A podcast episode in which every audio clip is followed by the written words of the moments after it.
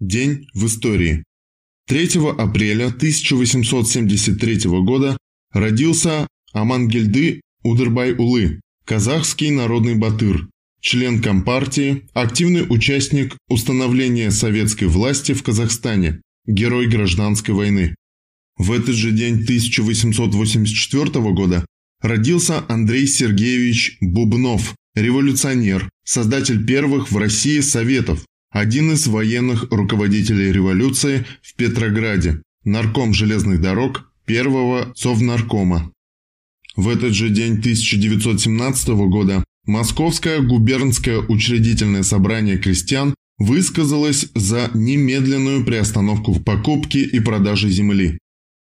3 апреля 1919 года состоялось чрезвычайное заседание Пленума Моссовета. На нем выступил Владимир Ильич Ленин с докладом о внешнем и внутреннем положении Советской Республики. Цитата. «Все силы международных капиталистов хотят нам дать этой весной последний бой. К счастью, это силы дряхлеющего, умирающего, безнадежно больного старика международного капитализма. Но как бы это ни было, сейчас военные силы, скопленные против нас, чрезвычайно велики. В частности, Колчак двинул теперь все свои резервы. Он имеет у себя добровольцев, белогвардейцев, банды очень внушительных размеров.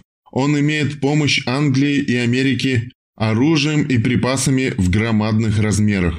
Вот почему создавшееся положение требует от нас – ясного сознания трудности положения Советской Республики.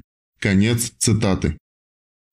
3 апреля 1922 года Сталин был избран генеральным секретарем ЦК РКПБ. В этот же день 1924 года родилась Роза Егоровна Шанина, участница Великой Отечественной войны, советский одиночный снайпер, Роза Шанина стала первой женщиной-кавалером Ордена Славы. Первая женщина-снайпер, кавалер Ордена Славы второй и третьей степеней и первый военнослужащий Третьего Белорусского фронта, удостоенный этой награды. Известная своей фантастической способностью вести точную стрельбу по движущимся вражеским целям. Роза Шанина убила 59 солдат и офицеров противника. Газеты союзников называли Шанину невидимым ужасом Восточной Пруссии. Погибла 28 января 1945 года во время Восточно-Прусской операции, защищая тяжело раненого командира артиллерийского подразделения. Вечная память. 3 апреля 1932 года русский хирург Юрий Юрьевич Вороной провел первую в мире операцию по пересадке почки.